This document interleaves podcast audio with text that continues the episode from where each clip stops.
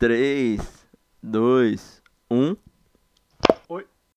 Nossa, foi muito diferente um som do outro. Foi muito. Não foi junto. Não? Vai. Não. Ah, tá. Vamos lá. 3, 2, 1.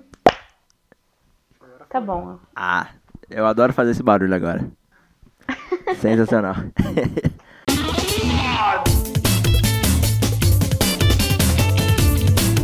Tá começando mais um Como Se Fosse Hoje. Eu estourei aqui o microfone falando aqui, mas tudo bem. Eu sou o Leon. Eu estou aqui comandando essa nave, essa tardes do futuro. essa cabine azul aqui muito louca chamada podcast. E aqui do meu lado tá o Bo. Fala meu povo, estamos aí mais uma vez, né? Muito bom dia, muito boa tarde, muito boa noite. E né, tem gente que gostou hein, de, de participar aqui do, do podcast, né? Não, não. Tá virando bagunça já. É, pra você ver. Tem gente que até falou, ó, o Caco não vai vir hoje, então deixa eu substituir aqui, fingir que é ele. Então tá bom, né? É que essa pessoa que tá na nossa frente aqui, a gente fala que tá na nossa frente, a gente pra fingir que é presencial o podcast, né? que tá em outro nível. É, é, no, no plano cósmico a gente tá um na frente do outro. Fica tranquilo. É isso aí, cara. Essa quem vos fala é a Thaís, né? Se apresente, Thaís. Oi, gente, eu sou a Thaís. Eu participei no podcast passado que a gente discutiu sobre quilombo e é esses falsos desses moleques me chamaram para participar de novo. então, assim, não fui eu que me ofereci, eles que me chamaram. E tá virando bagunça já. Não, aí quando ela chega, abre a geladeira, já pega a cerveja sem falar nada. Ela fala, não, foi eles que me chamaram uma vez aqui. Senta no sofá, coça o saco tá ligado? É, já, já acha que é bagunçado. Mas beleza, né? Já tem um, quase o nome, o crachá já da empresa. Já não tem nem mais aqueles de visitante que você deixa na. Tá ligado quando aquele os cachorrinhos que ficam em posto de gasolina, eles. O, os funcionários do posto fazem um crachazinho pro cachorro? Sou eu. Eu sou o mascote. Já tá com, já tá com boné já do, do posto. o Ipiranga. Sou eu, eu tenho um bonezinho do como se fosse hoje. é isso aí, galera. Ah, só pra dar, elevar a moral aqui do nosso participante, ele já aumentou bastante também o número. Em porcentagem mudou, tipo, um 30%, vai, vamos dizer assim. Aumentou nossas. É que eu divulguei pros meninos do Tinder. Ah. Que eu dei match. Não, mas aí você tem que colocar na descrição, fazer igual nós. Aqui. Coloca na descrição. Não, você tem que envolver na conversa. Ah, então por isso que nunca saiu do lugar. Ah, então. Tá. Inclusive, quero mandar um beijo aqui pra todos os garotos aí do OK Cupid aí, né? Que tá me ouvindo agora. Você que deu match na Thaís aí, tá ouvindo esse programa? Um abraço, muito obrigado aqui por prestigiar a gente. Pior que eu realmente mandei isso pra um cara que eu dei match. gente, mas não se sinta especial porque eu dei match com você, eu já dei match com cada ser humano. Essa é a prova. Se você quiser ficar como ouvinte, muito obrigado, parabéns. Agora é só a chance de ir embora agora eu ficar, né? fica, fica. Quero deixar um abraço aqui pro amigo da, da Gabi, que eu errei, falei para ele que ele era formado em. Falei pro, pro pessoal aqui que ele era formado em História. Eu errei completamente, ele é formado em Política. Menos um ponto pro Leão. Como assim? Ciências sociais? ou gestão pública? Que faculdade que você faz para ser formado em política? Não sei, cara, ele não falou, eu esqueci. Aí tava naquele dia lá no bar. Meu, já faz quase três semanas, né, gente? Eu me esqueci completamente. Provavelmente ele é um cientista político formado em ciências sociais. Porque não tem uma faculdade que você faz de política, eu acho. É isso aí, um abraço. pra você que faz faculdade de política. Não, não, me perdoa, é claro, desculpa. É que no dia a gente tava muito empolgado lá, acabei esquecendo. É porque a gente começou a falar sobre isso no começo do, do bar. Aí ah. chega até o ah. final, a gente acabou a conversa, a gente falando sotaques de britânicos, conversando ah. em sotaques britânicos. Ou seja, eu nem lembro o que eu falei com ele, né? Então, aí já, aí começou assim o rolê. Tipo, sem ninguém. Ah, normal. Sem ninguém se conhecer um com o outro, só com um aperto de mão. Aí começou, faz o um podcast. Aí ah, você faz? Ah, que interessante. Aí. Você, eu, eu divulgo pros meus matches, você divulga pros seus amigos de bar. Já tava em assim, Tagalog. Gente... Não, e eu tenho, eu tenho um bagulho que eu vou contar daqui a pouco aí no, no que você fez semana passada. Tá fazendo suspense. né, não, é que tem a ver com isso também. É. Mas antes de falar isso aí, eu vou pedir pro pessoal seguir a gente lá no Twitter, no arroba como hoje. E se a pessoa, no caso, não tem Spotify e tal, não tem aí um- nenhuma das plataformas de podcast que a gente está agregada, pode ir lá no sondoclaudio.com barra como se fosse hoje, certo? Daqui a pouco nós tá com o nosso site, só que o editor aqui do programa tá com preguiça do caralho de fazer. Mentira. São as pendências que não estão deixando a pessoa fazer o site. Mas daqui a pouco tá aí pra facilitar a vida de todo mundo. Não fala mal do editor não, hein, mano. Ele é um otário mesmo, mas não fala mal não. É ele que coloca essa porra no ar. Gente, o Leon é o cara que faz 90% do, do trabalho. Quando eu conheci o podcast, eu falei assim: caralho, a, a identidade visual é muito boa. Aí o Caco, ah, beleza, eu vou elogiar o Leon. Aí eu falei: ah, a edição é muito boa também. Ele falou: eu vou elogiar o Leon. Eu falei: caralho, mano. As partes que não tem minha voz, aí já não, eu, não é responsabilidade minha, entendeu? Ah, já tem um feedback positivo aí do nosso ouvinte, né? Que já é também nossa participante. Então já tem tipo um meio que um Inception aqui e tudo mais, a gente trabalha dessa maneira. Eu não sou mais ouvinte. Você não tá ouvindo mais não? Porque até eu sou ouvinte, né? É, não, eu tô, eu tô ouvindo. Começou a fazer, parou de ouvir, né? E qual que foi o feedback positivo que a gente recebeu? Só queria mandar mais um abraço aqui pro Kelton e pra Larissa, né? Que eles estão sempre ouvindo a gente aí. E é isso aí, continuem. Por favor. Aí, muito obrigado pela força, né? Não, e, e o pessoal sempre fala que. Eu também tô fazendo propaganda aqui pra todo mundo nesse intermédio, né? Do último episódio pra esse. Fala, olha, agora tem uma professora de história que não sei o que. E o pessoal já fica empolgado, fala, porra, aí já dá um gabarito do caralho. Ou seja, a gente só tem prospecto positivo. Tem um feedback positivo também do meu ex, que ele gostou. Ele também é professor de história. E aí ele também curtiu muito, assim. Opa, já dá o nome aí. Quando a gente fala assim, já dá um nome, idade, profissão, igual no programa da Eliana. Já manda o currículo já. Se quiser participar também, super bem-vindo. Não, não. Ele, ele, ele falou que gostaria. Eu falei que não. Ah, Não é assim. Já- Você já deu o não, já recusou, porra. É recusado então, né? A gente não pode fazer nada. É, só pra deixar claro aqui, a gente não pode fazer mais nada. Tô brincando. Mas tá, gente. É, um abraço, um abraço pro da Thaís. Acho que vai ser o nome dele. Gente, Que não vai participar mesmo, né? Então, mas, pô, valeu aí que você gostou. Continua ouvindo aí, cara. Legal que isso vai pra edição só pra não ficar com cara de otário depois que não falei o nome da pessoa. Do programa passado, se você manja do Quilombo dos Palmares, se você. Ou desse programa também, né? Se você conhecer do assunto e falar, não, vocês falaram merda e tá aí a prova, manda lá no como se fosse podcast arroba gmail.com, enquanto a gente não tem o nosso domínio, né? Registrado. Manda um WhatsApp pra mim, pro Bo, pra Thaís até. Que já que ela tá aqui. Manda pro Caco, se você é amigo do Caco. Ou então manda. Assim, de qualquer forma que se você tiver contato com a gente, manda. Porque é, é- é bastante importante assim, que você corrija a gente. Se você conhecer sobre o assunto do acidente de Munique, também pode mandar, tá? Não só do quilômetro dos Palmares, não. Não, é claro, se você. Mas Oi? depende. Aquelas não, brincadeira. Não, é, depende. Se você trazer a fonte, É, é, tem que trazer. Se você tiver errado, você vai levar a chuvinha. você, você que vai perder ponto. Chuvinha, a pessoa fica parada assim no meio de todo mundo do podcast, todo mundo começa a dar tapa na cabeça. Nossa! Ó, já que a Thaís tá duas semanas aqui ao, ao vivo com nós, ela já tá no. Já tá no sistema de pontuação do podcast. Ou seja, se ela errou, ela vai ganhar menos um ponto, né? Já fica aí ciente. É, mas como a gente não sabe se ela é oficial ainda, se ela errar, ela tem que dar 10 reais pra cada um do grupo. Nossa, meu cu, né? Regra Silvio Santos aqui, regra do nada.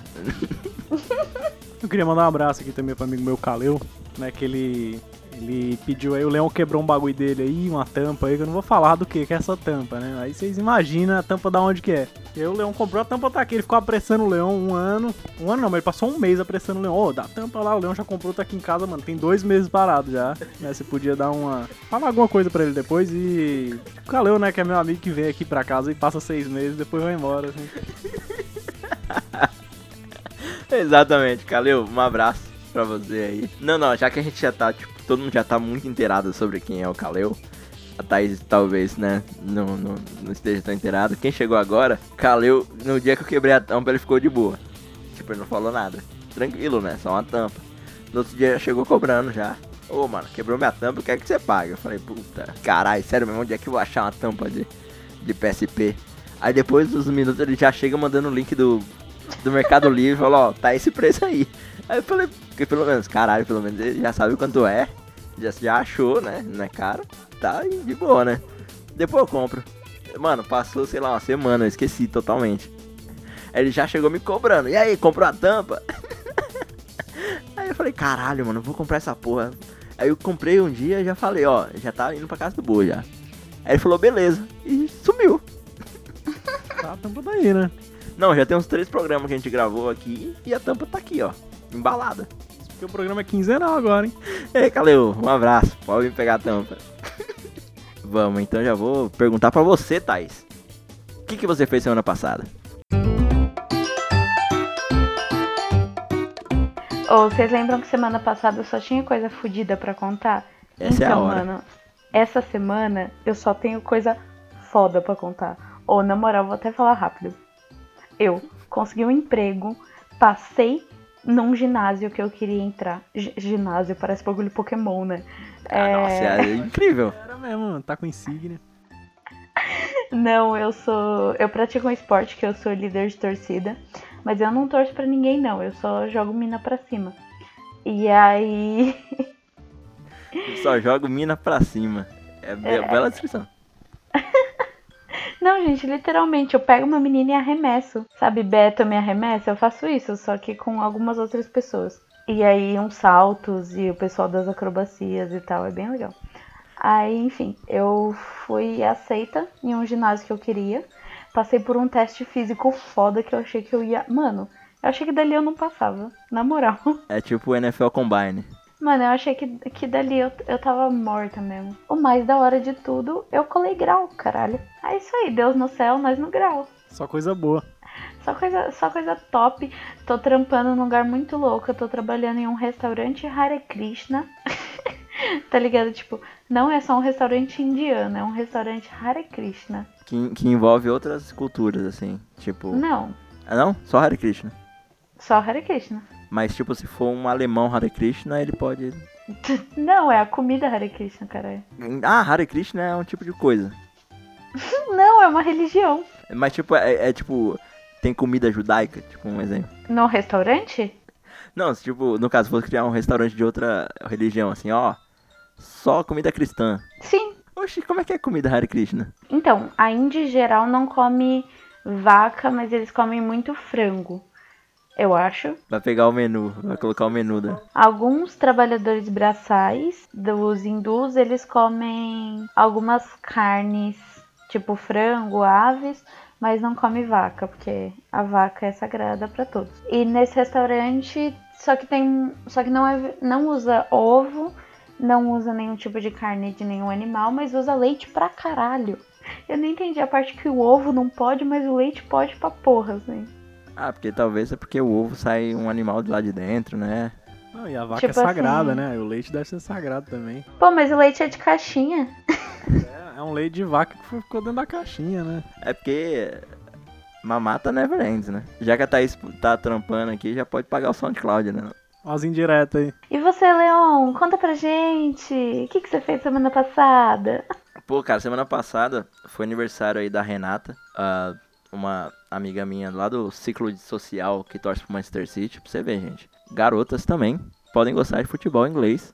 Convido todas vocês aí que me conhecem e que não me conhecem também. Prestigiar um bom futebol. Eu, eu, particularmente, particularmente as torcidas que eu conheço colam lá no O'Malley's. Vá lá prestigiar que é um ambiente muito bom. Assim, saem uns xingamentos, saem, né? Mas ninguém saiu na mão lá. Ah, então não quero. Ah, não, é porque você não tava no dia da plaquinha. Eu vou, vou até comentar dos dias. Ô, mas que futebol inglês fuleiro é esse que não sai briga? Não, é que no dia que saiu briga, eu contei lá no episódio lá da, do, do dilúvio da cerveja. Você que não conhece a história da plaquinha do O'Malley's, vá lá no episódio número 13. Foi número 13, né? Acho que foi, mano, não sei. Isso, o nosso episódio sobre o dilúvio da cerveja, que eu conto a história de como a plaquinha chegou ao O'Malley's. Então, a Renata fez aniversário, tava eu e o Arthur, né? Únicos do ciclo social que conhecem ela como amigo em comum. E o restante da mesa, pessoas que eu nu- nunca ouvi falar. Que era pessoa de jiu-jitsu, pessoa que for- se formou em direito, pessoa que trabalhava lá. Um rolê pra todas as tribos, assim como foi o Nirvana, né? É, ela foi o Norvana do, do dia. Tinha uma pessoa lá, lá na nossa frente, a Stephanie. Eu- a Stephanie, que ela já me alertou, com S, PH, dois N's. Então, SP, é Sven. SPH2Ns. Esses são os apontamentos importantes pra falar, para escrever o nome dela. A Renata falou: "Ô, você faz podcast?"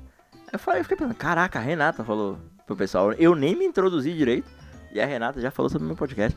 O pessoal lá falou que vai ouvir, né? Gostou da ideia. Eu já quero mandar um abraço aqui pra eles. A gente introduziu cervejas novas, né, que ele não conhecia. Ele achou que cerveja era tudo cerveja. Eu falei, não, tem uma diferença, tal. O Arthur pediu uma Nossa, eu acho esse papo tão paia. Então, mas cerveja é tudo cerveja mesmo, não. Não, sim, cerveja, é Cerveja é cerveja. tudo cerveja Nunca vi uma cerveja refrigerante, não. Não, porra. Aí eu falei, não, existe tipo de cerveja. É tipo refrigerante, caralho. Existe refrigerante de laranja e de cerveja. Você é daqueles caras que fica, ai, mas é puro, tri, puro, puro, como que é, caralho? O que que é puro? Cevada e milho, suco de milho, É, essas coisas. ai, Não, nossa, gente. é pau no Claro que cu. não. Eu bebo local, caralho. Não, pô. Se, se tiver no rolê que tá tomando brama, eu vou tomar brama sem reclamar. Se for a ocasião de tomar uma Itaipava, eu vou tomar Itaipava. Mas, por exemplo, se eu quiser tomar um negócio que eu vou me sentir um pouco mais, né, de boa, vou me sentir mais alegre. Alegre não, né? Vou, vou sentir mais prazeroso. tomar Aí você bebe velho Aí barreiro. você fuma maconha. Não, não, se, se eu for sentir um gostinho mais a mais, assim, eu vou pedir aquela que eu gosto. Aí você toma um ácido. Não tem desculpa. Eu sei, mas existem aquelas cervejas que, né, a gente gosta mais. Eu entendo, Leão. Você tem uma preferência pra uma cerveja, você bebe ela, né? Que você gosta mais. É, mas não vou chegar no churrasco e falar, gente, vocês estão tomando água com, com milho. Não, pô, aí já é demais. Isso é verdade, que eu já fui em churrasco com o Leão, já. Ele não fala essas coisas, não. Ele é bem educado. Lógico, eu tomo sorrindo ainda. Ele leva lá um fardo de cerveja. Qualquer, ele pega lá e leva. É, eu vou perguntar pro Boa aqui o que ele fez semana passada, que ele tá louco pra, pra falar. Então, cara, na verdade eu não tô louco não, mano. Essa semana foi muito ruim, cara. Só aconteceu tristeza aqui na minha rua, sério. Não, melhor eu nem falar, cara. Não, é sério, é melhor não falar, não. Deixa quieto. Ai, sério. meu Deus. Sério, foi coisa trágica, tá? Você, não, você nem imagina, cara. Ai, que drama. Não É, deve ser nada. O que que eu fiz? Ah, pergunta de novo. O que, que você fez semana passada, Boa? Chorei. Pronto, já resumi. Não, é... Não, é, foi bem trágico mesmo, Calma, cara. aconteceu coisa triste em real? Não, não, aconteceu, de verdade. Só que assim, não sei se ele vai contar outra coisa. Não, não vai Só pra cobrir. Não, não vou falar nada, não deixa quieto, né? Você vai deixar clima de Thaís. suspense? Se quiser, eu te explico, mas não pode ir pro ar, não, mano. É, não pode ir pro ar, mas... Não, não, foi, foi pior. Nesse momento, o Bo conta a história trágica. Ai, Mas é isso aí, eu vou falar de coisa boa, vamos voltar aqui. nossa, mano. Sabe o que eu esqueci de falar no começo lá do programa? Ah, O resultado da enquete sobre o que o pessoal achou que era mais confiável. Enxaguante bucal tem que arder para ser confiável? E, para nossa não surpresa, o pessoal não confia. 73% das pessoas que votaram. E foi a maior votação que a gente já teve. Não vou falar números, né, de votação. Acho que a gente devia fazer outra agora, sabe o quê? O mertiolate agora. O que arde ou o que não arde? E qual que é melhor? Eita, vai ser um, vai ser um 2.0. Você que não concordou com o nosso é, resultado de aqui de agora, pode ir lá votar no, no que o arder não precisa, né? Então é isso. Mertiolate. Ixi, até falei meio estranho. Mertiolate. Tem que arder ou não tem que arder? Fica aí, né? Na nossa primeira enquete falou que antisséptico bucal tem que arder e é isso mesmo. Senão, como diz o Marcos, né? Era o Marcos lá do meu trampo, não o Marcos Araruna. Falou, ó, se não arder, é como se tivesse bochechando suco. E, mano, Cepacol tem gosto de remédio, velho. Tem gosto de remédio. Xarope daquele bem tem ruim. nome de remédio. Exato. Sape... Sapecol. Sapecol, sapeco, eu vou dar na sua cara, Léo. É sepacol. Cepacol tem gosto de remédio ruim, velho. Mas vamos, vamos esculachar, vamos. Vamos esculachar. Vamos, vamos. Atenção, chegou Chatuba, hein? Vamos esculachar, hein?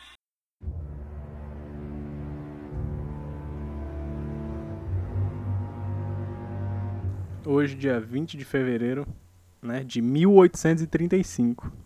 Esse é o meu assunto. Eita. Eu vou falar até o horário, pra ser mais preciso. 11h30. Mais ou menos, né? Só que no horário local, não foi aqui no Brasil. Mas da, da manhã ou da noite? É É, 11h30 obrigada. da manhã. Ah, tá, porque senão era 23, né? É, 11h30. É, e senão você ia dizer 23 e 30. Lá no Chile, na cidade de Concepción, aconteceu um abalo sísmico de magnitude 8.2 na escala Richter. Escala Richard. Escala Richard. Escala Richter, tá ligado? A escala Ri... É, que é Richard? Escala Herbert Richard. Escala Herbert Richard. A escala Herbert Richard é de filme da Sessão da Tarde. Ela funciona assim, ó, mais ou menos. A magnitu- magnitude dela de 2 a 4 pontos, tá ligado? É um impacto semelhante à passagem de um veículo grande e pesado. Tipo aquele que, que nem para da frente de casa. É, você sente vibrar as coisas, assim, os vidros uma. É ruim que lá em casa, com a parede é de, de metal, né? Parede não. A porta é de metal. É, fica batendo o vidro, tá ligado? Trrr, fica, puta, é foda. E lá é uma avenida, passa busão direto, né? É, não, direto só. prrr. É, é mais ou menos isso, então. É a escala mais baixa que tem. Você só vai sentir isso. É, você, tá num terra, você vive num terremoto 2.0 aí de escala Richter. Entre 4 e 6, tá ligado? Já quebra os vidros e provoca rachadura nas paredes e desloca móveis. Esse ainda não aconteceu. Eu tô de boa. Mas já é um perigoso. 4 ponto, né? Alguma coisa, já pode deslocar um móvel, cair em cima de você e você morrer, né? Ma- Mas, quando a santa aparece no vidro? Aí você tem que chamar o Padre Quevedo, né? Ó, entre 6 e 7 são danos em edifícios e destruição de construções frágeis. Já quebra, já derruba, mano. Tipo aquela ponte em Pinheiro lá que caiu esses dias. Não, aquela ali acho que a 2 ponto pouco aí já derruba. Já passou o busão, já zoou, imagina. Imagina um terremoto de escala 6, velho. Sério, velho, ainda bem que não tem terremoto aqui, ó. É, senão nossa, até a casa do Oki já tá. Não, Essas pontes aí. Se ficar do horário de verão a gente já fica sem se comunicar, imagina. Verdade, galera. Aí mudou aí o horário de verão. O Leão perdeu a rede móvel dele. Se acontecer isso com mais alguém, né? Pode xingar lá e pedir reembolso da franquia. Da Vivo. Pelo menos uma hora aí de dados. É porque você ganhou uma hora a mais, eles não quis te dar essa hora, tá ligado? Foi o quê? Nem fudendo você vai ganhar uma hora a mais. Fica aí sem, sem usar essa porra aí. Fica aí na rua. Entre 7 e 8, tá ligado? Pontos. São dano, danos graves em edifícios e grandes rachaduras no solo. E foi, foi isso que aconteceu lá. Ah não, lá foi 8 ponto... Não, foi mais que isso então. Não foi nem... Foi tipo o Anakin, fora da escala de. Não, ainda tá na escala. Entre 8 e 9, foi o que aconteceu lá, destruição de pontes, viadutos e quase todas as construções. Nossa. Terremoto que derruba todas as casas, tá ligado? Tipo de Kobe. É Kobe, né? Coube o quê? No Japão. Que teve a, a- o terremoto lá em Kobe. É, não, lá tem terremoto direto também. Não é Kobe Bryant, não. É Kobe a cidade.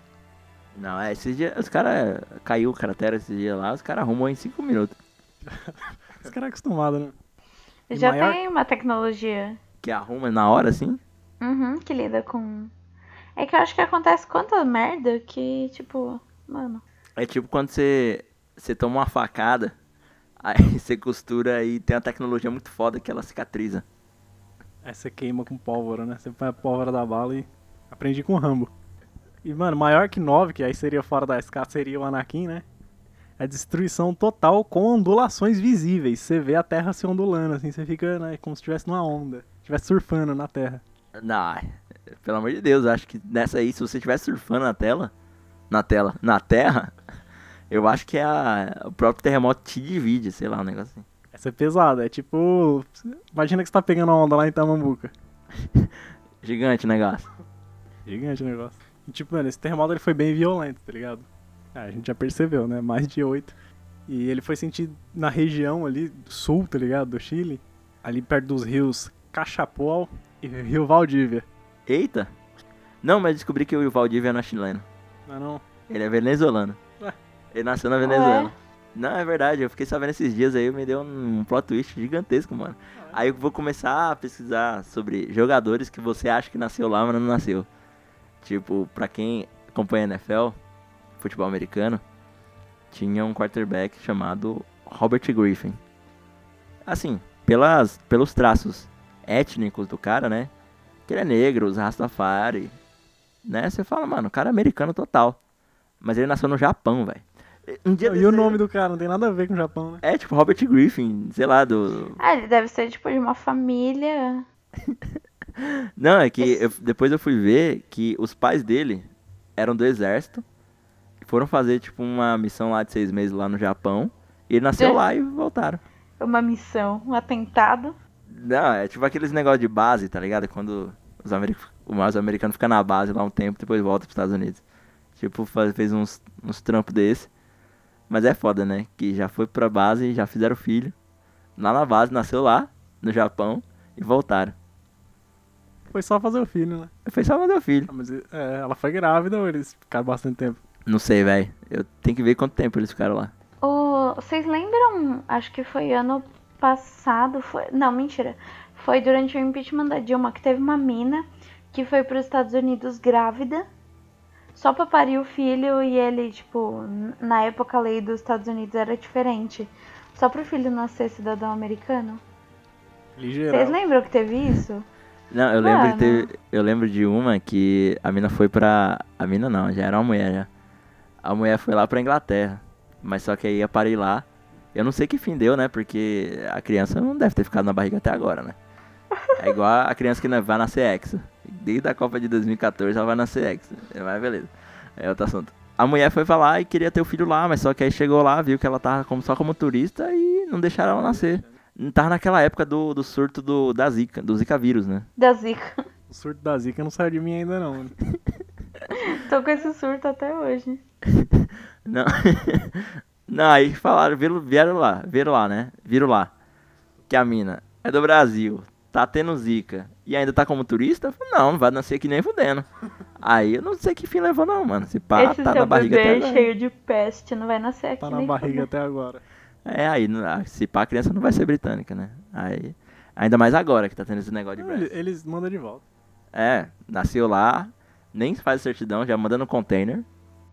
Manda por correio. Não, eu sei que quando a pessoa tá fazendo intercâmbio, eles mandam de volta. Tipo, você cancela seu intercâmbio, você volta e tem o filho aqui, né? Se você engravidar lá. Não, se mandou a criança de volta, ficou um tempo lá em Curitiba. Quando chegar em casa já vai estar crescida já, adulto. Você pare um bebê, recebe um adolescente em casa. é, é nesse naipe. Ele vai nascer de um container. Não vai, vai ter certidão lá, um carimbo dos Correios. Mas deixa, eu- deixa eu voltar aqui pra minha história, vai. Do Valdívia. Inclusive a cidade de Valdívia também, no Chile, né? Ela, É em ela- homenagem ao jogador? Não, a cidade ela é mais velha que ele, eu acho, porque ela sentiu esse tremor. 1800. É, Eu espero que ela seja mais velha, não sei, né? Vai que Valdívia. Não, mas aí seria Paulo Baier, o nome da cidade. Ah, é mesmo. Paulo Baier deve ter sentido esse tremor, né?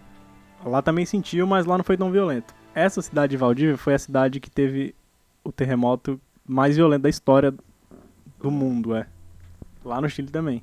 Engraçado, cara, que o Chile, ele é uma, é uma linha, né? Você que vê o mapa aí. Na vertical. Exato.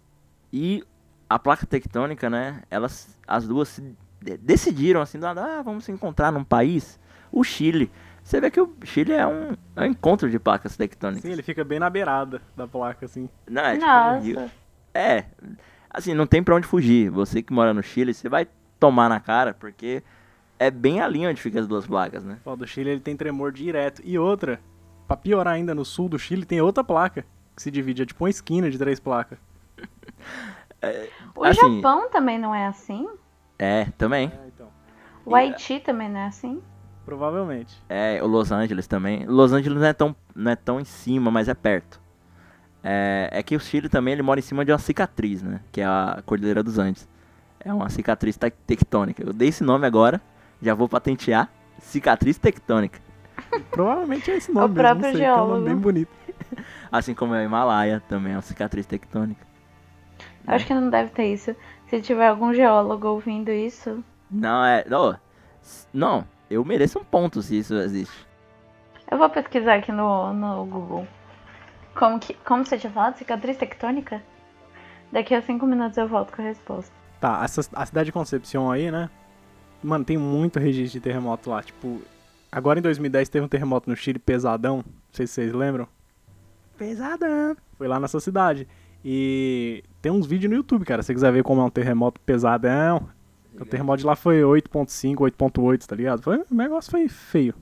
E a galera filmou, né? Porque 2010 já tinha celular.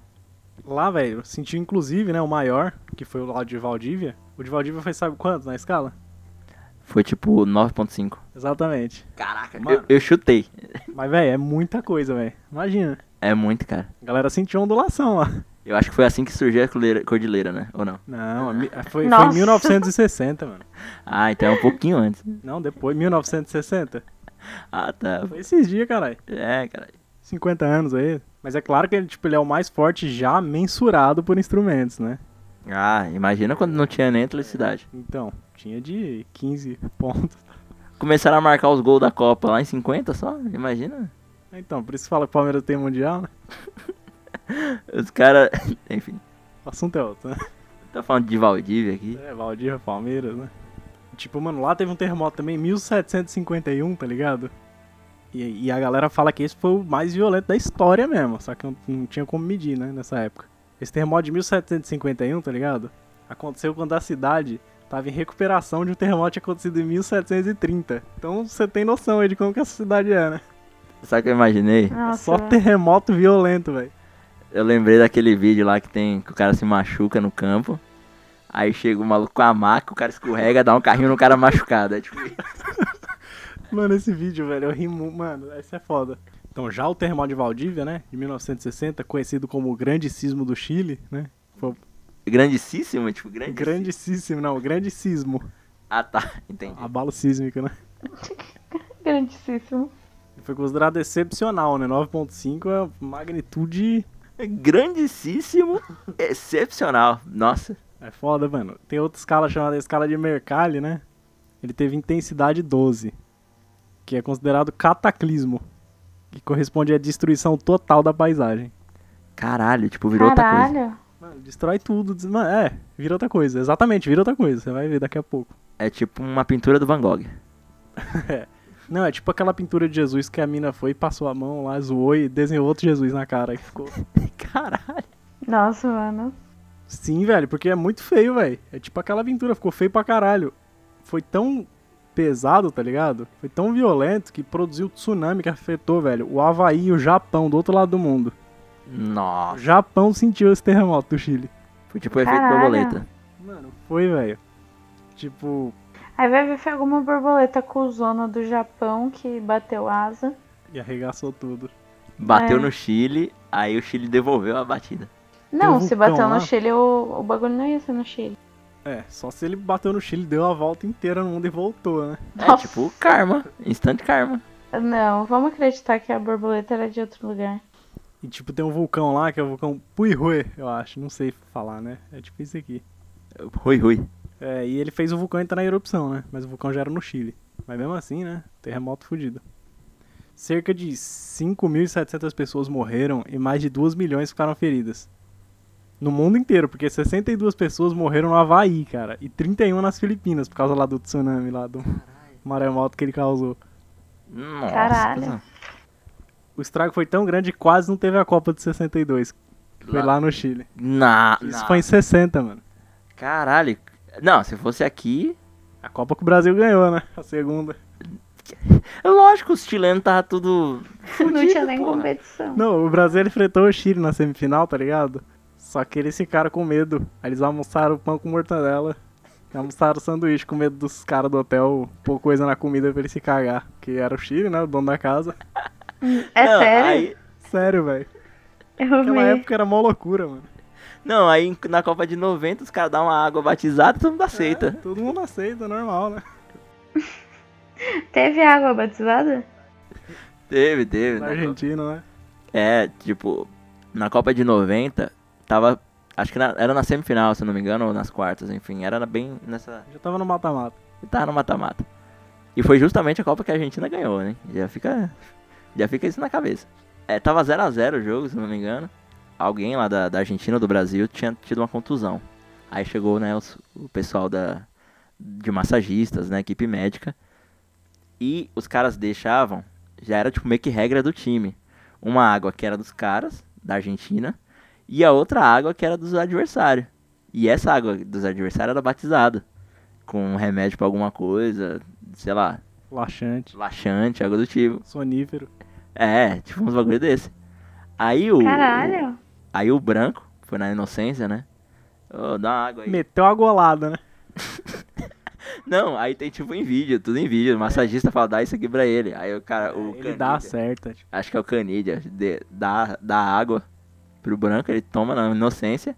Aí se você for reparar no gol que a gente toma, o que o Brasil toma, é tipo bem em cima do branco. E o branco já tá, tipo, tudo baqueado, deixa a bola pro cara e o cara faz o gol. Tipo. Mas continuou valendo? Ah, isso é só uma teoria da conspiração? Desse tempo agora os caras confessou. Mas só que na hora do jogo não dá pra ver, não tem tipo VAR, não tem replay pra ver. o- O cara tomando uma água, né? É, não tem um antidoping ali que provou que o cara tomou. Na hora do jogo não tem como ter antidoping, né? É, ninguém vai perceber. Só o cara deu uma, deu uma fraquejada e tomou o gol, só isso. O cara tá cansado ali, né? Sei lá. Não dormiu direito.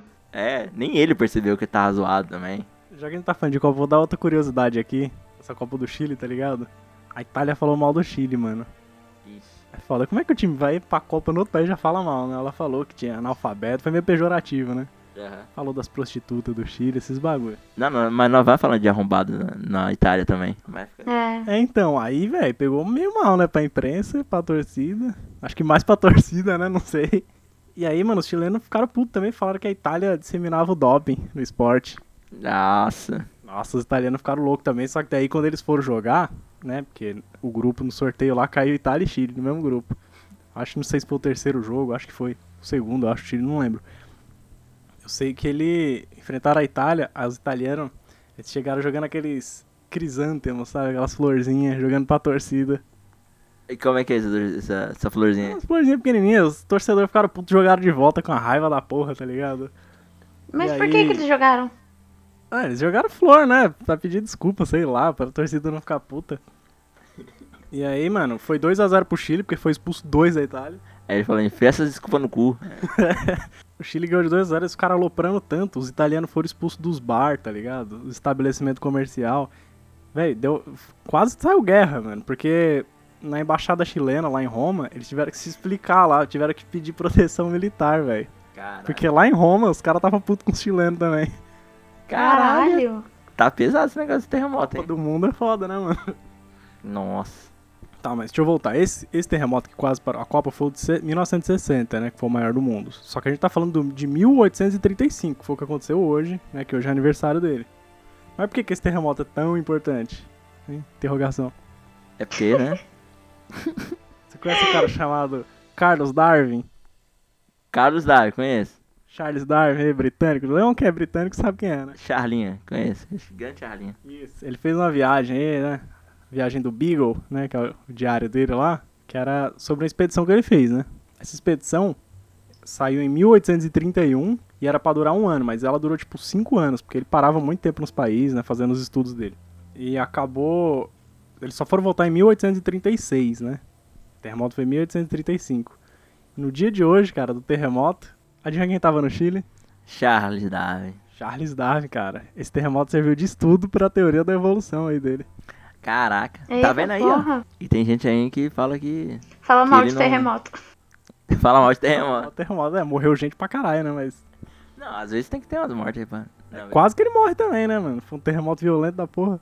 Ele presenciou um terremoto. Ele vivenciou, né, também. E, tipo, é, então, acabou contribuindo, tipo, uma cota sobre os efeitos das mudanças geológicas, tá ligado? Na evolução. Porque ele tava na cidade de Valdívia e ela sentiu menos, né? Se ele tivesse na de Concepción, ele tava fudido. É, às vezes tava morto. É, às vezes a gente É, não sabia quem aí era a ele. gente não ia ter os bagulho. A Não, gente, não tinha Google Drive na época, né? Ainda não tinha como guardar os estudos. Tava tudo com ele. a gente não ia saber que a gente veio do macaco. Macaco cidadão. É, Ele falou macaco cidadão. Aí ele falando assim, eu estava em terra firme, descansando em um gramado. Aí veio de repente, durou dois minutos.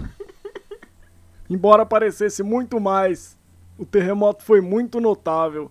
Pareceu-me a mim ao meu- e ao meu criado que a ondulação vinha do leste. E um terremoto como esse destrói associações mais antigas do mundo, um emblema de tudo que é sólido. Essas são as palavras deles, né? Mal traduzidas por mim ainda, que eu não sou um tradutor, eu que traduzi.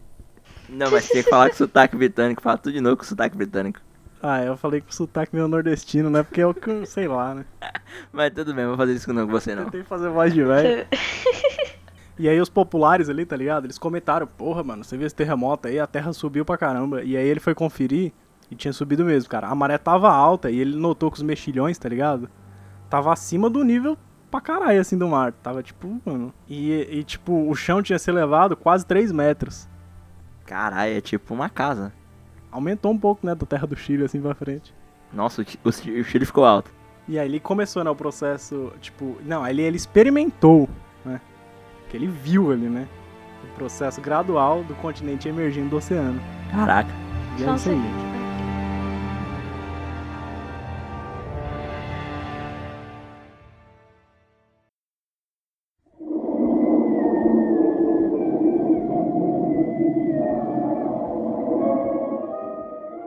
Quando o Bo tava falando do terremoto, o Leão falou sobre as vezes que morre muita gente. A gente vai se tratar de um manifesto vanguardista que, na real, tratava isso como uma coisa boa, só que através da guerra. É, a gente tá falando do manifesto futurista. A gente vai tratar principalmente da Itália, né? Mas ele também foi. Teve um. um auê na Rússia. Hoje é dia 20, né? Uhum. É 1909 a publicação. Então, galera, vamos dar uma passada ali, já que a gente falou do Chile, né? Vamos avançar um pouco o tempo ainda nessa data para falar sobre um, um fato histórico que aconteceu lá em 1909, lá na Itália. Nem não, Thaís? Do que a gente tá falando? A gente, a gente tá falando da publicação do Manifesto Futurista pelo Marinetti no jornal francês Le Figaro. Sabe aquele do Figaro? Então, é, o, que, o que dizia o Manifesto Futurista? O manifesto ele foi uma das primeiras vanguardas artísticas. O mundo vivia numa época de industrialização a todo vapor. E aí o homem, com aquele sentimento de novas tecnologias, ele tava se sentindo super poderoso, tá ligado? Quando tipo, sei lá, quando você descobre uma nova tecnologia e aí o homem tava com essa mentalidade de foda e aí é, o futurismo ele vem meio que contra toda a arte acadêmica até então e toda a arte, toda a forma de arte e vem falar que o futuro é das máquinas. Basicamente, o futurismo é a exaltação das máquinas, porque esse era o momento que eles viviam, o momento em que as máquinas eram uma tecnologia é, absurda. Tipo o Exterminador Futuro. Exatamente. Aí no manifesto, um tempo depois, o Marinetti, ele vai se associar ao Partido Fascista e ele era amigo pessoal do Fran, do Franco, do Mussolini. Então, no próprio manifesto ele já dá um tom que hoje pra gente parece bem fascista, mas naquela época não parecia tanto. Cantar o amor ao perigo, sobre exaltar a ação agressiva, o soco e o tapa.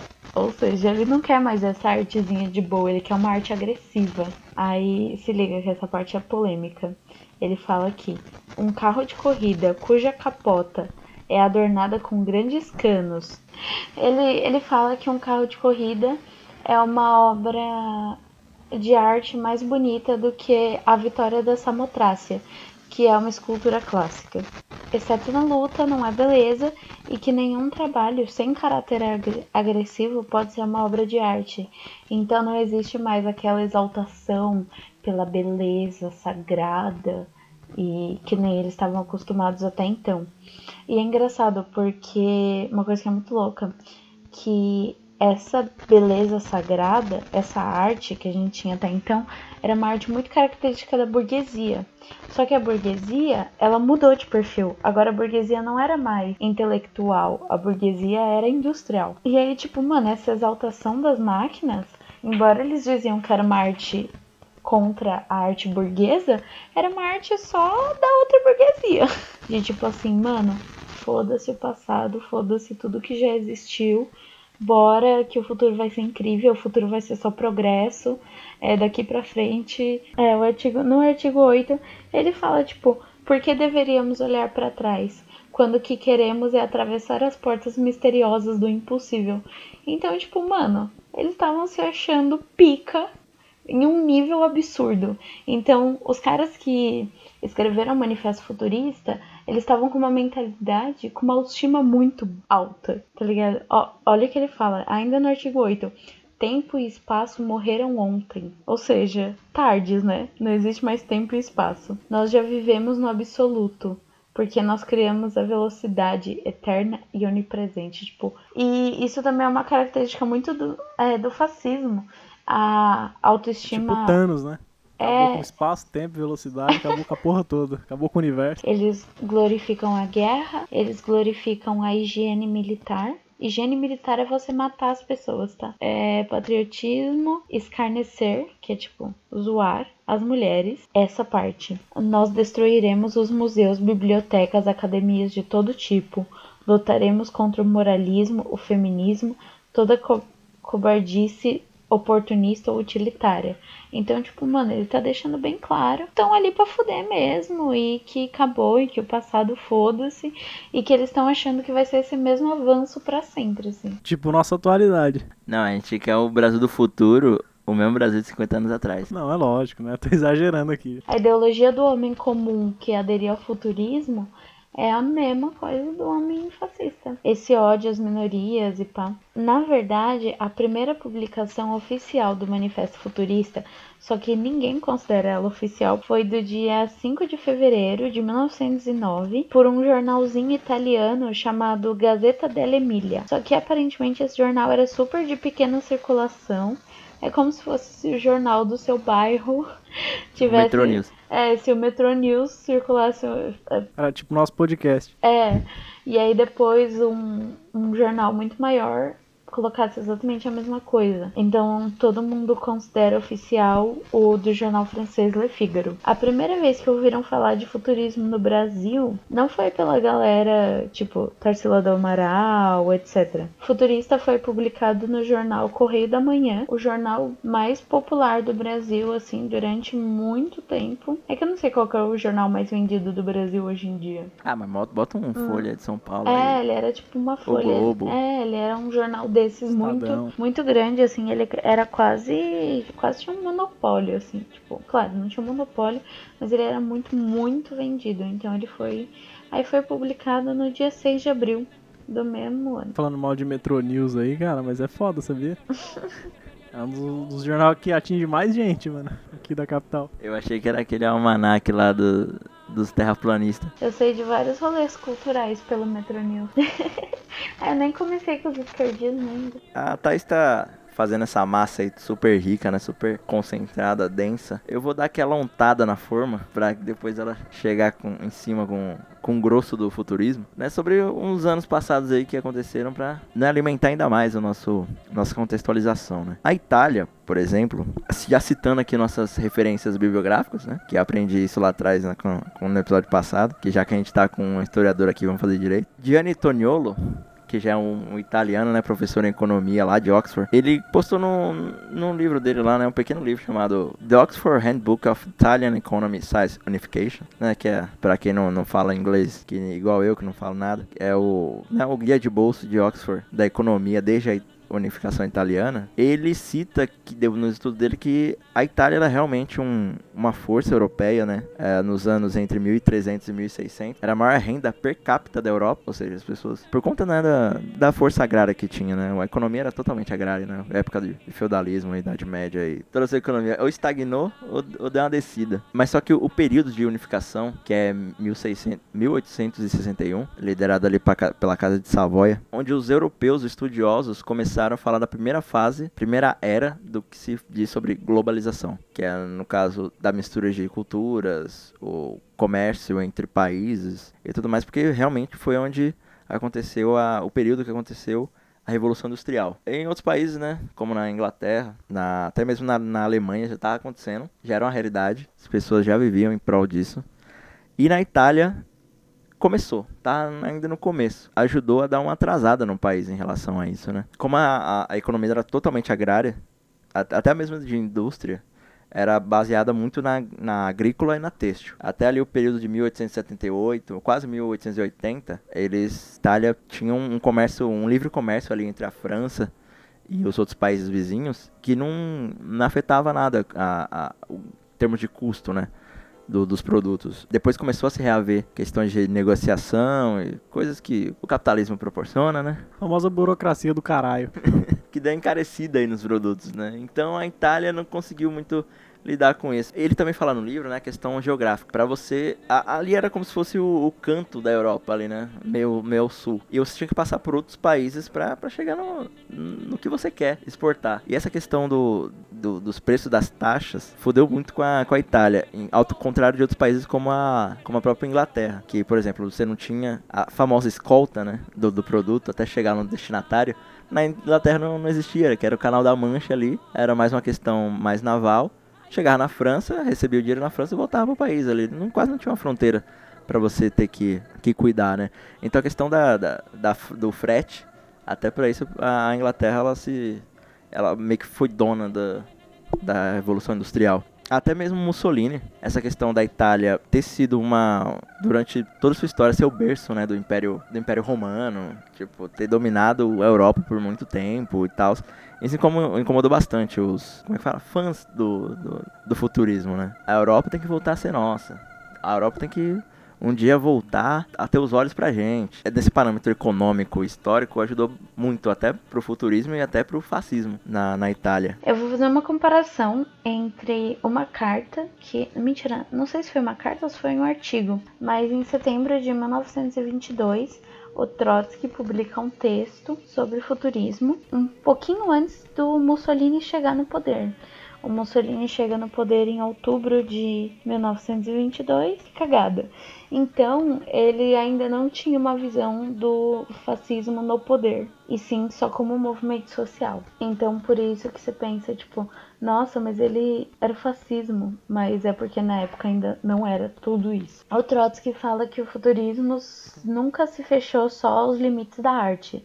Desde o seu primeiro manifesto, ele sempre teve um cunho muito político, muito claro. Nunca, não dá nem pra pra você duvidar de quais as intenções do futurismo. É, tipo, aquele negócio, você não tá vendo, cara? É, e o próprio Trotsky fala que ele é ligado, que o futurismo só acontece porque a sociedade capitalista conheceu 20 anos de ascensão econômica, assim, sem precedentes.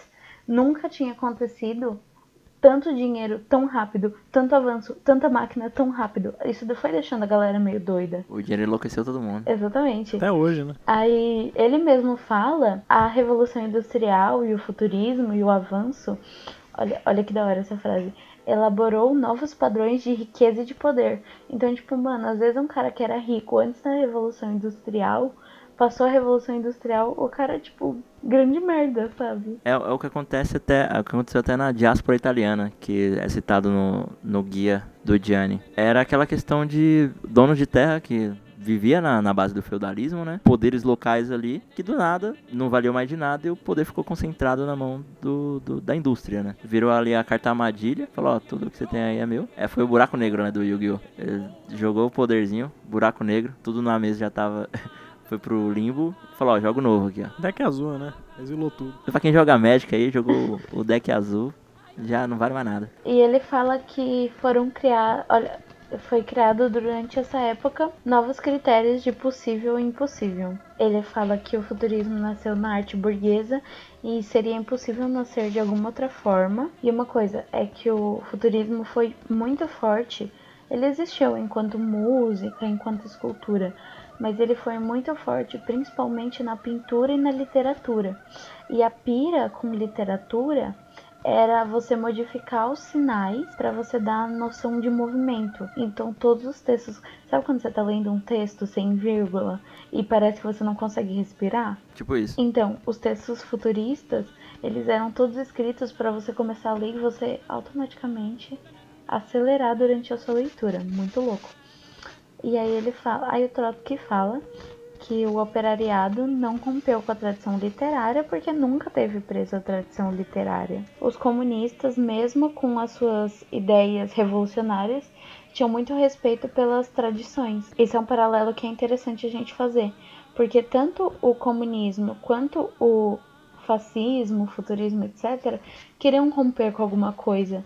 Mas o futurismo queria esquecer e tratar como é, sem importância nenhuma o passado. É, teve um cara que foi um, um músico futurista chamado Russolo, que ele criou um instrumento musical chamado, com licença, Intonarumori. Intonarumori. Como se fosse... falou- Não, mas, mas peraí, você falou com coxinha na mão? Falei. Intonaru, Intonaru Intonaru Mori. Mas é meio japonês esse nome, não sei, é estranho. Itomaru Nori, né? Tonaro Mori-san. Me sinto no Naruto. Mada mada. Baca! Mas, enfim, era tipo uma caixa. O Leão vai colocar uns sons. Era tipo uma caixa. Não, já tá tocando, tá tocando já de fundo já. Já pra Nossa. aterrorizar todo mundo. Era tipo umas caixas que produziam sons meio bizarros, assim, um som de máquina, só que um som, tipo, não é uma música da hora. E eles achavam que isso era a música do futuro. Mal sabia hoje que todo mundo ia estar cantando Pablo Vittar. Aí, um pouquinho depois, porque eu não fui inteligente pra colocar a data, o Gramsci, um outro autor comunista aclamadíssimo, tá revolucionário. Ele foi um dos membros fundador do Partido Comunista da Itália. Aí é claro, né, que ele foi preso pelo Mussolini. Eu já ia achar estranho se ele não fosse. Ah, não, esse cara só fundou o Partido Comunista, mas deixa ele aí. É, coisa pouca. É, e ele foi quem fez teorias sobre hegemonia cultural. Ele estuda bastante cultura dentro do marxismo. Em resposta àquele artigo que o Trotsky tinha publicado, o Gramsci escreve uma carta pra ele. Sabe quando seu amigo fala uma bosta? E aí você escreve, e aí você tipo dá um tapa na cara com carinho. Foi tipo a Caetano Veloso, né? Você falou, você é burro. Você é burro, cara. Não, só Que que, só que de um absurdo. jeito fofo. Ele escreve uma carta pro Trotsky e no a primeira frase da carta é tipo assim: Ah, você me perguntou sobre o que era futurismo. Tipo assim, você não sabe nada. ele fala que o, o Gramsci, ele aponta que o futurismo se perdeu na Itália depois da guerra. E que a maioria dos caras que eram futuristas antes da guerra ou se tornaram fascistas, só se absteram assim. Foi tipo o MBL, assim. Tipo isso. O futurismo, ele não era necessariamente ligado ao fascismo. Mas, é, conforme as coisas foram foi se desenvolvendo, ele foi se ligando naturalmente ao fascismo. Aí depois que começou a fazer merda, não, nem, nunca falei nada. Tô aqui de boa. Até você tá falando de comunista aqui, né? Vamos, vamos ter que, né, ob- obrigatoriamente, ter que colar lá no, lá no território russo. Falar de coisa boa agora. Falar de coisa boa, negócio mais, mais light. Uma coisa interessante, cara, que tem um pouco a ver com a. Eu vou- vou dar outra untada, né? Na, na forma. Explicar aquele período que a gente tava falando sobre a Itália. Mil, final dos 1800 ali. Na Rússia tava acontecendo um bagulho muito louco que a gente nem conseguia imaginar direito. Você já ouviu falar de liberalismo russo? Né- Nessa época, ô, Bo? Não, cara. Tem uma loucura, porque enquanto a Itália já tinha saído do sistema feudal lá, a Rússia ainda tava ali vivendo uma parada parecida, que era o czarismo. Que era um, um regime quase de servidão, né? Que a gente pode É um regime maneira. bem de pau no cu. É, bem de arrombado, né? Tipo, eu sou a, a, a realeza, vocês são os otários, eu mando em vocês do mesmo jeito que vocês quiserem. É a mesma coisa com outro nome, né?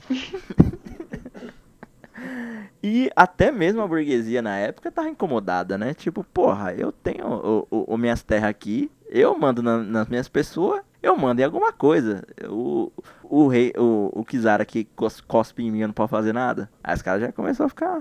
Uma coisa que tinha em comum ali entre os dois países era a questão da indústria não ser tão forte na, na Europa, né?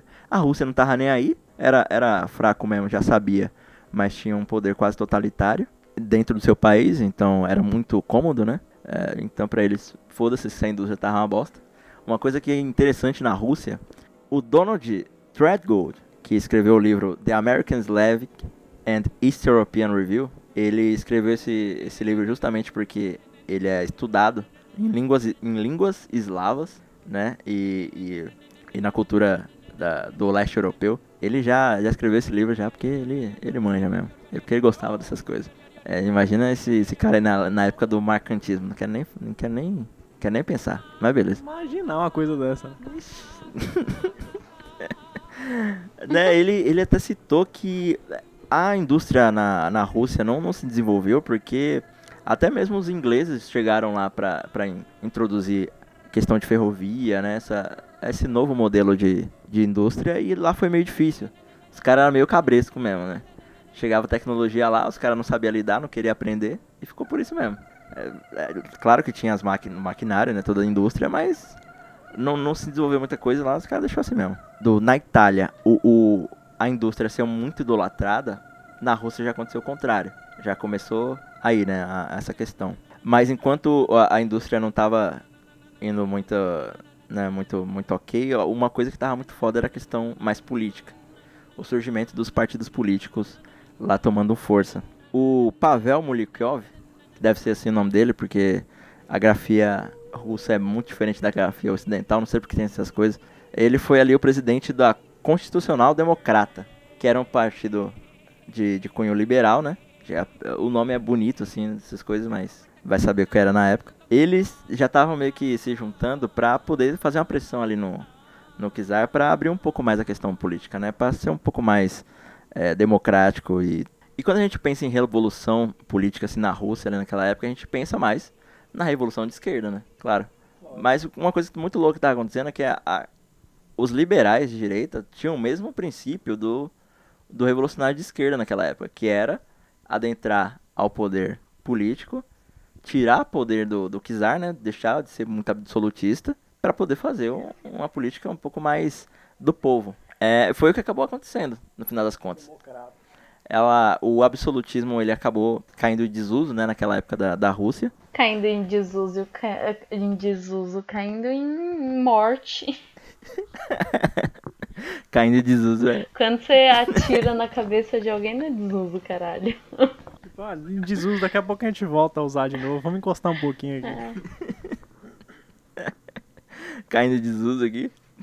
E foi, foi criado o, estado de Doma, que no caso foi realmente o, o- em, em línguas mais, mais brasileiras aqui, mais ocidentais, era como se fosse o, o, o- judiciário, né? Quem... Mas aí surge uma, uma figura que já é conhecida na nossa história, que é a figura do Lenin. Ali ele aparece falando, não, esse bagulho não vai dar certo, porque quem tá por trás desse negócio é os- são os liberais que eu tô ligado que qualquer hora ele vai dar uma facada no povo e depois vai ficar com a gente como uma banana. Eu não vou entrar nessa Errado porra, não estava. né? Eu acho que ele deixou uma mensagem lá atrás que era pra todo mundo ter ouvido, mas tudo bem. Liberal na, na economia e corno nos costumes. Gado. Gado demais.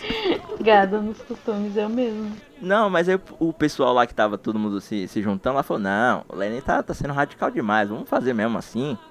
Uma hora vai dar bom. O que aconteceu é que essa Duma teve quatro edições, quatro etapas. O que, que acabou acontecendo?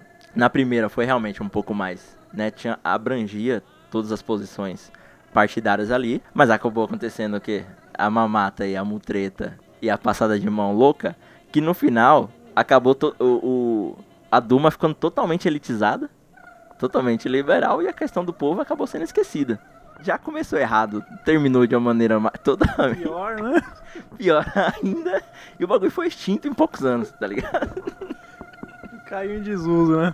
Caiu em desuso de novo. Eu tô tentando ver como que. Qual, que, qual instrumento que foi usado. Eu acho que foi. Pra matar a Duma. Não, pra matar o Pra matar o absoluto. O Nicolau, a gente falou do Nicolau, o padre, né? Não, é o ah, não, Kizar. ah, não, Nicolau Kizar, caralho. Eu ver. No final do, do estado de Duma, a gente até comentou no podcast, acho que foi o passado ou retrasado, sobre o Domingo Sangrento. Foi atrasado, né? O passado foi do. É, exato, exato. A gente, a gente chegou no Domingo Sangrento, né, depois de toda essa, essa bagunça do caralho. A gente comentou isso sobre em outro podcast. Eu não vou reivindicar ponto dessa vez, porque eu forcei pra caralho essa, essa junção, então... Não, tudo bem, você que sabe. Aí é o que leva as revoltas populares e os movimentos de esquerda, o movimento do povo, chegar em abrangência, né? E como é isso a gente chega no futurismo? O que, que tem a ver com o futurismo disso tudo, né? O futurismo na Itália já tinha acontecido, já tinha sido- publicado. Uma coisa que eu não comentei é na quest era a questão da, da- do, que, do, do que chegava à Rússia, né? A- Toda a sua indústria era importada, até a questão de ideias eram importadas também, né? A questão do liberalismo na Rússia chegou através do Adam Smith, ideias do, do Adam Smith chegou na, na Grã-Bretanha, não surgiu lá do nada, uma pessoa acordou assim, porra, vamos ser liberal? Não, não, não chegou dessa maneira, infelizmente não, não foi por osmose. E até a questão do, do Karl Marx, né, gente? Ah, Pra você, você que tá ouvindo agora, que surpresa, né? Karl Marx não era russo. Olha só. Ele era da, da, da antiga Prússia, né? Era da, da Alemanha na época. E até as ideias deles eram importadas pra Rússia. Tipo, não é um cara que chegou assim do nada, acordou, puta, vamos ser comunista. Acordei aqui, porra, tive um sonho, vamos ser comunista. Não, tem um cara que escreveu um livro chamado Cubo-Futurismo Russo, que é o Vahan Baroshan. Ele é mestre em estudos russos e doutor em literatura e língua eslava. Outro cara também que gostava de língua eslava caralho. Ele notou a questão do futurismo era totalmente voltada para a questão industrial, com algumas diferenças, né? Naturalmente, visões diferentes e chegaram em momentos diferentes. A questão do nacionalismo bateu em um país diferente como bateu no outro. A questão nacionalista na Rússia era muito mais ligada às pessoas, ao povo, do que algum tipo de elite ou bandeira do, como a gente pode dizer dessa maneira, né? E na Itália já era totalmente diferente. Era a questão do país cegamente, independente de tudo, independente de tudo, né? Tipo aquele negócio. Itália acima de tudo e futurismo acima de todos. É, Como isso já é um pensamento, né? Bem. vem lá atrás. né? Aí, aí já começa a abrir a discussão do futurismo de direita, futurismo de esquerda, né? né, liberal na economia e futurista nos costumes. né? O, o futurismo russo lidava com a indústria na questão de ser uma coisa muito nociva para a sociedade. Era um- uma ferramenta para eles, né, no caso, uma ferramenta de destruição totalmente dos do- das naturezas naturezas humanas, né? Tipo, caralho, esse cara trabalha igual um animal na indústria, isso é para era uma como uma cultura que já vinha muito agrícola e muito né? Os caras já não gostavam de indústria no começo, já não gostavam agora mesmo. E no futurismo italiano, na questão artística, era muito visual, né? As obras, vamos, vamos poder, a gente pode falar de obras de, como obras de arte, né? Mesmo que seja uma, uma publicação to- totalmente all type, Uhum. né? Tudo escrita, a gente pode falar como obras visuais. Era muito voltada para essa parte, né? Tinha um toque muito especial na questão visual, só que na questão russa era o contrário. Era muito mais questão poética, questão mais social e de comportamento das pessoas. E teve uma ressalva muito grande, porque quando, se eu não me engano, o Marinette, é Marinette não, o nome dele? Eu sempre confundo. É. Marinette. Quando é isso, quando o Marinette chegou lá na, na Rússia, ele também já, ele foi lá, né, pra, pra ver como é que. Ele achou meio estranho, por conta dessas diferenças, né? Aí ele falou, mano, vocês. É muita falação, eu não tô vendo nada visual. Aí quando o futurista russo chegou, eu falei ele, não, vocês que estão errados. Acha que tudo se resume a uma frase, tudo de vocês é só verbo. Não, tem que ter um desenvolvimento. Aí, tipo, os caras bateram cabeça nisso. É, o Marinette ele chegou e falou, não, realmente, em algumas coisas a gente concorda, que a questão do futurismo é realmente le- levar a sociedade um pouco mais à frente, mas a gente discorda em quase tudo. É, é, tipo mais ou menos isso que, que a mensagem trazendo, né? É interessante a gente observar como os movimentos artísticos na Europa lidavam com a indústria. E na Inglaterra aconteceu um- uma parada muito louca também, mas só que bem um pouco mais atrás, no, no começo da Revolução Industrial. Vocês acharam que não ia falar de Inglaterra, né? Achou errado, Otário. A movimento Arts and Craft. Era um movimento, para quem não sabe, é um movimento de artesãos, designers gráficos e designers de produto confronta- confrontando a indústria, né? O que acontecia? Vou usar exemplos né, de utensílios domésticos, né? Xícaras, talheres, copos, coisas que a gente usa corriqueiramente, né? Pires. Pires. Garfo. Era totalmente comum. Garfo. Copo. Daquele escorredor, tá ligado? Que você põe os pratos assim quando você não quer secar a louça. escorredor. Tu- Era comum você ter um, um artesão, uma pessoa que faz aqueles utensílios domésticos. Quando chegou a indústria, era aquela coisa. Porra, por que, que eu vou pagar X pro maluco fazer um copo se tem um cara que faz pelo mesmo preço 10 copos? Eu não vou querer do maluco. Eu vou querer o copo que, que o mano ali faz 10. Eu vou querer um copo daquele. Pra mim, eu não, não preciso ter um cara que faz isso. Uma coisa que o- os arts, o galera do Arts and Craft é, confrontava era o seguinte, porra, beleza, você, o cara fez 10 copos, mas é, são tudo igual. São 10 copos igual, 10 copos branco. Que graça tem? Eles meio que se vendiam em cima disso, né? Usar a indústria de uma maneira que o trabalho dele manual se sobressaísse. Isso foi um marco muito importante para o design gráfico e design de produto. Quem estuda essas áreas provavelmente vai estudar sobre o impacto que teve na profissão em relação a isso. Para chegar anos depois aí, né, na, na, na arte e nessas outras questões socioculturais, não é mesmo? Com certeza. Eu digo isso com muita clareza. Eu falo com tranquilidade.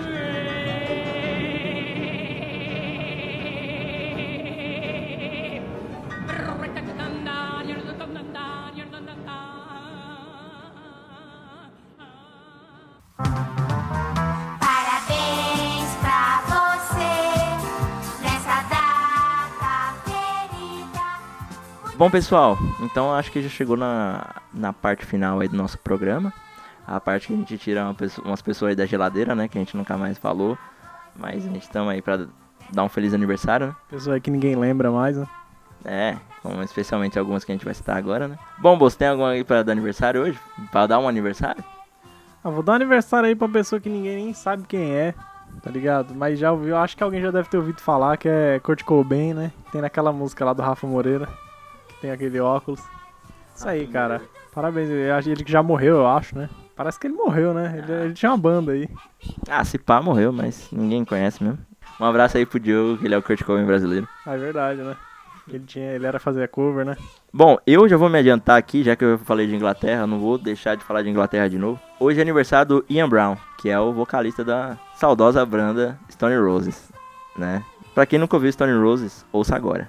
Depois que terminar nosso podcast, claro. Super fácil de achar aí. Ele influenciou pelo menos o, o Assis, o, o Oasis. Pelo, pelo menos no primeiro álbum ali, o Stone Roses foi uma referência pros caras. E você, Burvais? Eu quero dar Qual- parabéns pra Rihanna só. Se a Rihanna, com certeza, ela vai fumar muita maconha, curte muito o aniversário dela, então é isso.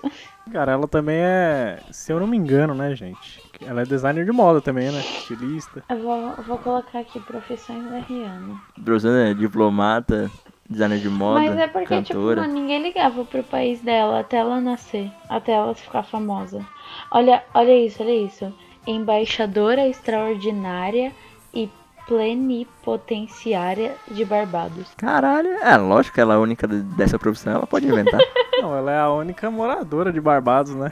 Ela pode ser tudo Não, lá. parece que Barbados é pobre pra caralho, assim, ela ajuda muito lá, muito mesmo. Metade do salário dela é per capita do país. Não, tipo, parece que É ela, o que ela ajuda tanto com acordos comerciais quanto com ações de caridade, assim, ela interfere na política diretamente, mano. Não é só, tipo, caridade, tá ligado? Ela. Ela já foi pra aquelas conferências da ONU lá, já? Será? Pra caralho. Sobre Barbados, né? Ser a representante do país. É, quando você chega lá e fala, ó, na- quando vai abrir aquela conferência gigante lá, cada país fala de você. Não, cada, cada país, cada cara fala do país. Fala de si. Então, né, gente? Vocês estão vendo que hoje foi um dia de muita tragédia, de muito fascismo e de muita música, né? Porque só nasceu gente, só gente que canta pra caralho, né? Isso, falamos de música futurista, né? Música passagista e música passageira.